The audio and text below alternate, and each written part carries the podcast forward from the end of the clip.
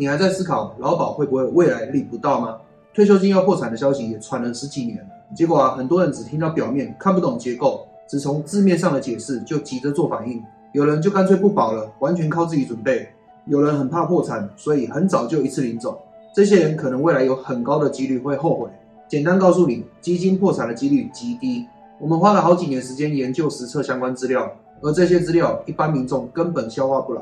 包含劳保、国民年金、公保精算报告，很多人就算知道了，也不会想翻开来看，因为加起来四五百页，光听都晕了。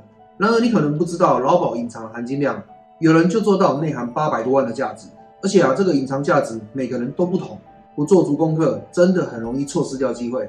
不过既然大家今天点进来看这支影片呢，我想啊，大家也都是想把退休金规划做好，但是啊，又不想看一堆看不懂的报表资料，所以 Alan 今天就帮大家重点整理起来。让你简单理解劳保接下来状况。说到这边还不点赞留言六六六，先祝大家新年快乐，今年财运都亨通。这个频道是为想让财务自在的人而做的，你可以考虑关注订阅，同时打开小铃铛。我真心希望为这个频道点赞订阅的你，早日得到财务自在，不用再为钱所役。好，我们来简单了解精算报告的重点。这是计算到二零二零年底的劳保精算报告，对比前一次算到二零一七年底的比较来看，劳保基金出现负值的年度延后了两年。这代表啊，接下来你会听到很多媒体报道标榜劳保二零二八年破产的消息。事实上，这只是预估出现负值的年度。这有点像我们去做全身健康检查一样，做完检查以后会得到一份健检报告，报告里啊有问题的数据代表身体异常，但这并不代表只剩下坐以待毙这条路啊。政府要如何补救才是最重要的事情。所以啊，接下来好好监督才是我们能做的。再来看看第二个重点数据：精算负债和显示基金存量的劳保基金结余。你可以看成领钱跟缴钱比的估算结果。简单来说，就是如果人口比例没有改变，再加上管理绩效也维持没有改变的话，预估到二零二八年基金结余就会归零。除非啊整体经济疯狂的向上大幅飙涨，让劳保基金的报酬率也跟着大幅提高，或是突然空降一堆年轻劳工到台湾，不然啊劳保基金只会维持入不敷出。简单来说，如果没调整，很快会破产。其余的报表只是这张总结的衍生数据。总共八十几页，有兴趣的可以自行研究。接着啊，来看国民年金和公保的精算报告，这边也简单帮大家找到想知道的结果。国民年金在二零四九年可能出现负值，这代表未来国民年金也有可能做改革。而公保基金因为在二零一八年做年金改革，预估基金未来五十年不会出现负值。看完以上数据，不知道你有什么感觉？会不会希望劳保存量也跟得上公保？事实上，存量过多反而可能让效益更差。虽然刚刚举例的公保和国保存量充足，但是啊，这些基金并不会只有呆呆的存着，呆呆存着只会让基金被通膨侵蚀而已，而是按比例配置到市场投资工具上。管理者能做的就是维持绩效平衡而已。不过啊，以目前劳保入不敷出的状况来看，要靠绩效扳回一城是很困难的一件事。毕竟啊，加大投资也得承受相对应的风险。简单来说，这些精算报告要提醒的是，你可以看成年金改革倒数的期限。而年金改革之前很多支影片都讲过了，就三个方向：多缴、少领、延后退。有可能只改一项，也有可能三项都改。不过啊，是不是改革后就不值得缴了？你看完这个案例，也许就会有答案了。老艾，本身是一位开甜品蛋糕店的老板，蛋糕店生意好，店里请了好几个员工，所以啊，他帮员工跟自己都保了劳工保险。预估他的劳保到六十五岁有四十年年资，而投保单位负责人默认投保最高级去。计算下来，劳保年金能领到两万八千三百九十六块。我们假设以能活到八十五岁的年金总额，老艾预估能领六百八十一万五千零四十块的劳保年金。好，状况来了，假设确定年金改革了，就不跟你讨论什么所得替代率小数点、延长采集之类等等的巴拉巴拉可能性。简单点，所有人的年金都打七折的话，那他领到的年金就会变成一万九千八百七十七块，领到八十五岁，总额就会变成四百七十七万零四百八十块。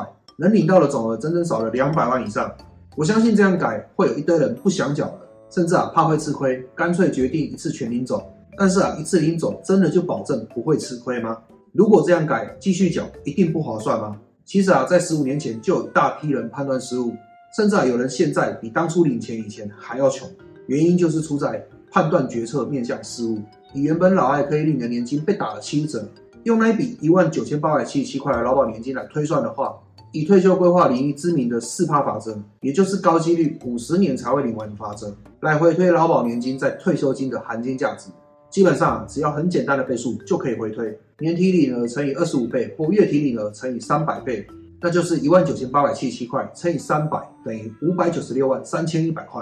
而回推老爱五十岁只能一次领一百六十三万，用四趴法则评估劳保年金来比较的话，就得在六十五岁时把效益做到超过六百万，老爱才可能赢得过打七折的年金。但如果未来都不会执行年金改革的话，那就是两万八千三百九十六块乘以三百等于八百五十一万八千八百块。那就会让老爱自行规划的胜率变更低。当然啊，如果你觉得自己是投资天选之人，你一样可以选择一次请领挑战看看，或者是你也可以学习如何规划好劳保，像是雇主如何省下额外的百万退休金，还有加入工会的自营商和接案工作者要如何让自己有效的缴的少领的多，以及身为没有办法改变薪资结构的劳工要怎么有效的领到劳保劳退的天花板。其实啊，这些资讯我都不会在频道里公开。我只会放在我的劳保规划线上课程里。如果你真的想学，还要通过顾问面试，确认这门课程真的能帮到你，才给报名。如果你真心想学这些无法公开的技术，你可以点影片的第一条链接预约报名。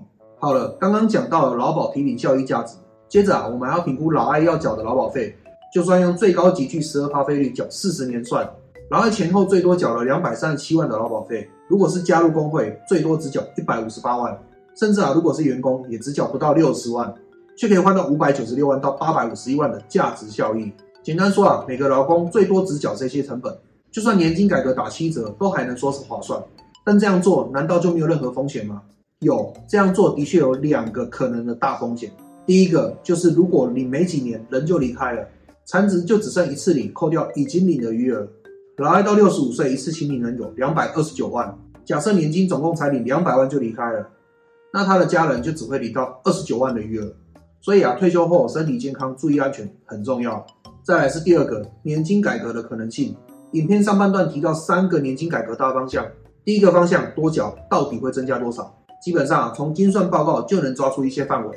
以精算报告来看，要达到完全不破产，劳保费就需要达到二十七点八三趴才足够平衡，也就是只单纯改多缴这一项，劳工的负担费用必须涨二点五倍才足够。以老二的劳保费来算，月缴就要破万，总缴劳保费也会提升到将近六百万。这样的话，应该会根本没人想缴劳保费，因为啊，这也只会改到还没领给付的劳工，只会让在工作者有非常严重的剥削感。所以啊，单改第一项是绝对不可能的事。而方向二的少领是否能平衡负担，有没有可能达到对折，不好说，不好说。但是啊，打折就是直接降低亏损冲击，出现负值的年度也会有效的延后。而且啊，也不至于让民众放弃继续加劳保。毕竟啊，正在工作的人还能另外存退休金，看起来全部统一打折是最公平的做法。但对于正在领不好找工作的人来说，退休金打折会直接影响他们的生存权。这个就是要改少领最尴尬的地方。再来啊，我们简单评估方向三延后退。如果领年金的标准六十五岁，每延后一年，的确能让入不敷出的亏损率减少几趴。但是啊，这跟改少领的方向几乎一模一样。总不可能让已经领的人再回来缴劳保，正在缴的人也不会甘愿自己权益受损。总结下来，方向一跟三执行难度太高，也许啊让全体劳工少领，而且溯及既往，再稍微调高费率和延后请领的年龄，才能有效降低劳保基金的亏损率。而这也代表你必须知道一些既定事实，那就是出现负值以前极可能年金改革，而且啊优先顺序很可能是先改成领更少，再来才是改缴更多，跟延后到更晚请领。因为啊，劳保的游戏规则就是谁收谁复制，一旦缴钱的人不爽缴，肯定加速亏损。然而关键是，不管政策怎么改怎么变，如果啊我们只能当那个随波逐流的劳工，把退休金来源放太多比重在劳保年金，那接下来就很有可能会变成下流老人。至于接下来日子政策何时会实施，如何调整解决问题，让民众心服口服，除了看执政者处理这些问题的智慧，你也只能想办法降低劳保的依赖性了。而要降低依赖的执行方法其实也很多，除了让自己提升收入或兼职创业以外，还能透过税务优化、精神劳健保成本，甚至啊运用投资工具来另外自备退休金。但如果你想学会优化自己的退休规划，找对方法让自己在劳保退休领到最多，更不想在税务、劳保费等等缴冤枉钱，你可以考虑预约劳保规划课程的咨询，你会知道这门课程是不是能帮到你，或是你也可以考虑点影片第二条连结，预约专人顾问协助你做好退休规划。就看要靠自己学习，还是让顾问协助你，都是让自己把财务打理好的有效做法。最后，祝大家都能把财务规划的更自在。以上就是今天跟大家分享的知识内容。如果今天在影片里你能找到一两句话对你有帮助，记得要点赞这支影片，这样以后演算法才会记住你要的知识，才会有更多这一类的知识影片可以学习。你也可以把影片分享给朋友或家人，相信啊他们也会因为你的分享得到提升。或是你有什么想法，欢迎留言分享。我是 Alan，，下次影片见，拜拜。